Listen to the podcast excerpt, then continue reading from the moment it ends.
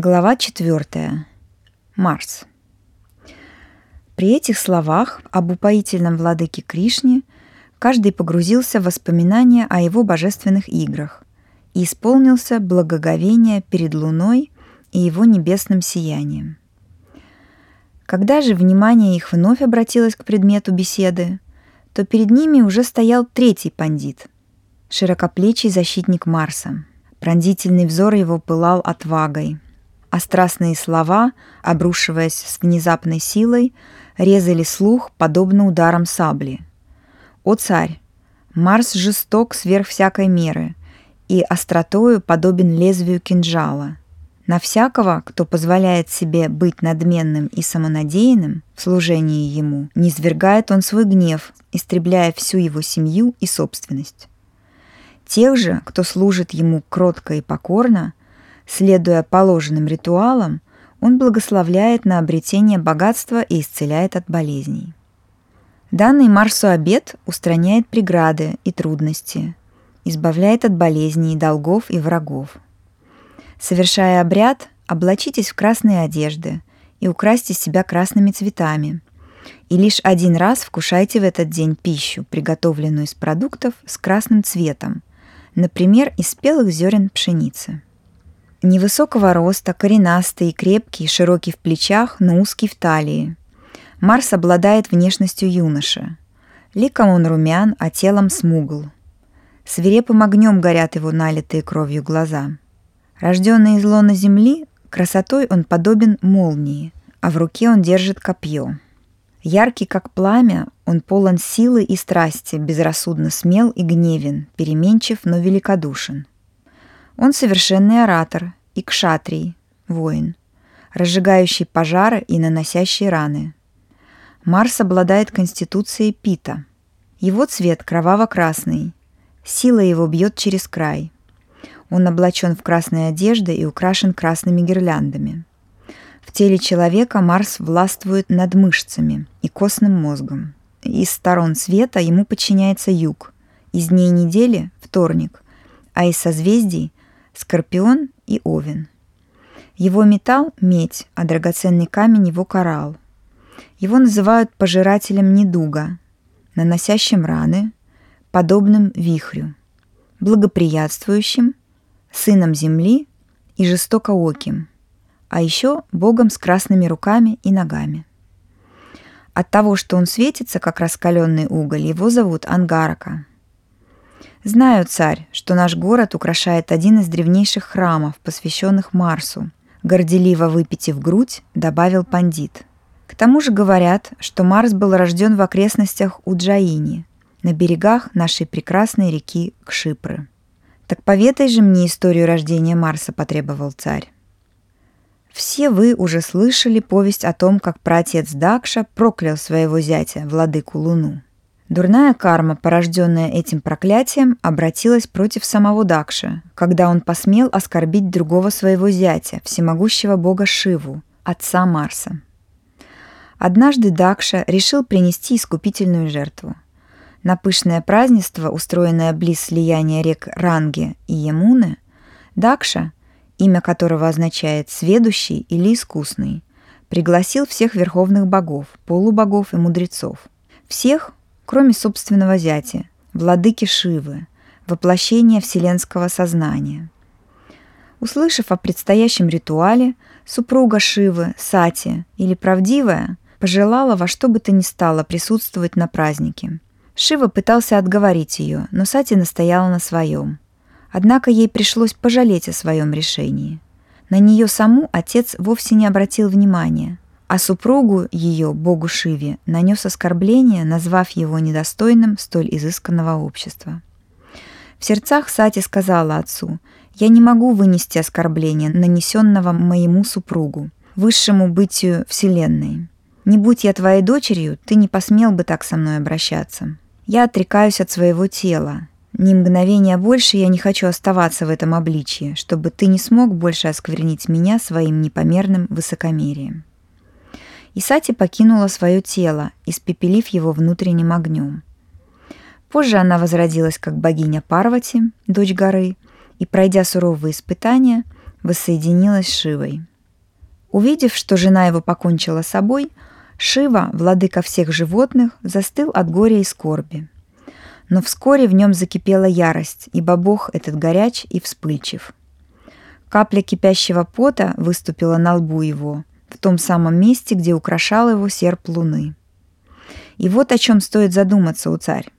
Безрассудное проклятие, которое обратил Дакша против луны, было причиной тому, что капля эта разогрелась до столь небывалого жара, и никто иной, как луна, обратил огненную ярость Шивы на погибель Дакша. Лишь коснувшись земли, капля эта обернулась пламенным духом, исполненным безграничной силы. Огнем проложив себе путь сквозь землю и все подземные миры, дух этот иссушил семь морей. Эта божественная сущность, известная под именем Вирабхадры или благословенного воина, имела вид полыхающего огня со множеством голов и глаз с десятками тысяч рук и ног. Воплощенный сгусток мощи, Вирабхадра встал перед своим создателем, почтительно сложив руки. «Повелевай», — проговорил он, — «ступай и уничтожь Дакшу и все, что он приготовил для жертвоприношения», — приказал владыка Шива. В тот же миг Вирабхадра собрал целое войско духов и отправился исполнить поручение.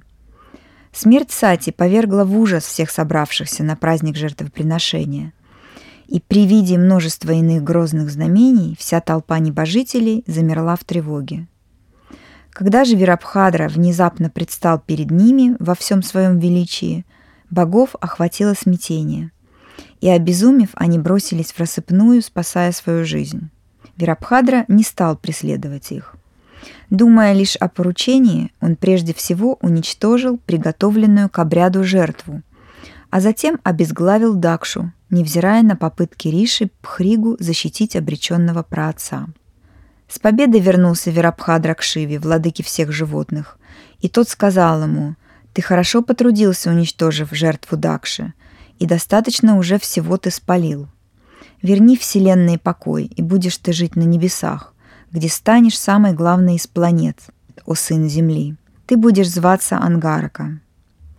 После этих слов ярость неумолимого Вирабхадры утихла, и он был обращен в планету, равную великому Картикее.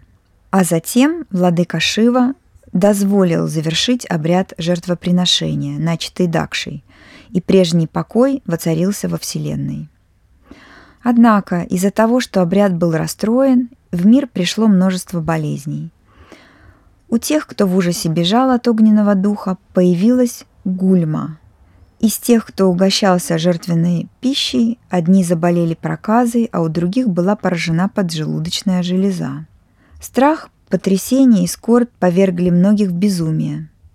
Те, кого осквернили своим нечистым прикосновением воины-духи, стали страдать припадками. Сам же Вирабхадра на земле является в виде лихорадки – иракша питы, возникающей от жара при лихорадке. Эти недуги, которые распространились уже по всему миру, семь из восьми главных болезней, происшедших от жадности, злобы и гнева. Восьмая из них – это, конечно же, чехотка, которая возникла когда Дакша проклял Луну. Значит, именно Дакша, породивший бесчисленные формы живого, в ответе за то, что в мир вошли все эти мучительные недуги, задумчиво промолвил царь. Так пусть это послужит уроком всякому властителю. Тот лишь вправе воспользоваться своим могуществом, кто достиг правильных отношений с истинной реальностью. А теперь расскажи мне, какое отношение имеет Марс к Артикее. И пандит продолжил свою речь. Некоторые знатоки, о мой повелитель, говорят, что Марс — это и есть Картикея, неустрашимый воин. Другие же утверждают, что Марс — это планета, а Картикея — звезда, обладающая той же силой. А поскольку считается, что те, кого поразил Марс, могут облегчить свою участь, поклоняясь Картикее, то позволь мне поведать о нем. Некоторые знатоки, как известно, утверждают, что Картикея родился прямо из семени владыки Шивы, когда Шива и Парвати уединились впервые после свадьбы, их любовные объятия продлились непрерывно 100 миллионов лет. И соитие это, поистине внушающее священный трепет, было прервано лишь потому, что внимание Шивы отвлек Агни, бог огня. Потеряв над собой контроль, Шива позволил семени извергнуться, и так родился Картикея. Однако из других источников, мой повелитель, следует, что Картикея родился из семени самого Агни, воспылавшего безумной любовью к критике, звездам, образующим созвездие Плеяд. Ведь имя Картикея и означает «сын критики», а Плеяды изначально были женами медведей. «Медведей?» – переспросил царь. «О да, мой повелитель, семи медведей, ибо в давние времена именно так называли семерых мудрецов, то есть звезды, составляющие большой ковш, иначе именуемый Большой Медведицей.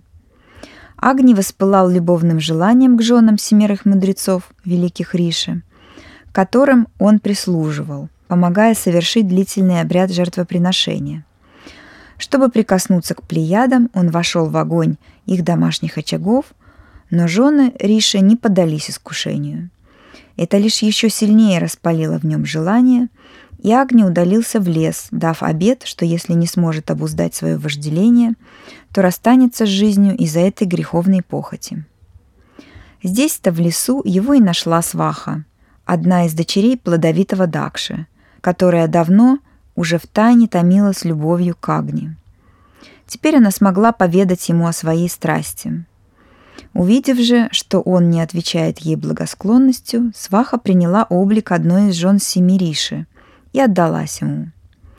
Конечно же, Агни был счастлив слиться с ней, ибо не узнал ее в этом обличии и решил, что его сокровенное желание наконец исполнилось. Поочередно принимая облик каждой из плеяд, сваха шесть раз наслаждалась любовным слиянием с Агни. И лишь в Арундхате, жену великого Риша Васиштхи, перевоплотиться ей не удалось, ибо Арундхати была бесконечно предана своему мужу, целомудрена и достойна всяческих похвал. Итак, шесть раз в тот день сваха соединялась с Агни, после чего обернулась птицей и полетела на вершину высокой белой горы. Там она выпустила семя Агни в надежно укрытое вместилище – чтобы жен великих Риши не обвинили в прелюбодеянии с богом огня. В этом вместилище могучее семя Агни, само собой, превратилось в здорового, сильного мальчика по имени Сканда. Едва появившись на свет, он повел себя как настоящий воин. Желая помериться силой с горами, он мучил и терзал их до тех пор, пока и горы, и сама земля не признали его превосходства. Весь мир склонился перед Скандой, непобедимым, и вселенная звенела от похвал ему. Стоило только богам узнать о его рождении, как поползли слухи, что матерью его были шесть жен Риши. Поверив лживой молве, возмущенные Риши отреклись от своих жен и прогнали их, несмотря даже на то, что Риши Вишвамитра, знавший правду, пытался убедить их, что плеяды не нарушили супружеской верности. Вишвамитра же знал это потому, что именно он проводил обряд посвящения над Скандой, когда тот достиг возраста воина. Шесть жен Риши пришли к Сканде и, сказав, что мужья их отвергли, стали молить его о помощи. Они хотели подняться на небо, но сами сделать этого не могли. Прислушавшись к их мольбам, могучий Сканда доставил их на небо, где они и обрели себе пристанище. Так эти шесть отвергнутых женщин стали шестью плеядами и почитались как матери Сканды. Только Арундхати, единственная из жен, чей облик не смогла принять Сваха, осталась с мужем, став звездой Алькор. А Сваха после этого наконец вышла замуж за Агни. Индра, боявшийся Сканду, повелел семи матерям, богиням-воительницам, убить могучее дитя. Однако те преисполнились такой любви к нему – что из грудей их начало сочиться молоко, и так возник Млечный Путь. Сканда испил этого молока, и сама богиня Кали, прозванная кровопийцей, приняла его как родного сына. Тогда Индра решил убить Сканду в бою, но мальчик быстро одолел всех богов, а когда Индра пронзил его бок молнией, из раны этой вышел на свет еще один воин, вооруженный палицей, славный Вишакха – Признав, наконец, свое поражение, Индра принял Сканду в сон богов. Затем боги совершили над ним помазание небесными водами, так же, как в давние-давние времена над Варуной, владыкой вод. Исканда стал военачальником среди небожителей. Таков Картикея, у царь, и такова планета, чьим божеством он является, огненный Марс. В низком поклоне склоняюсь я предвечно юным Марсом. Конец четвертой главы.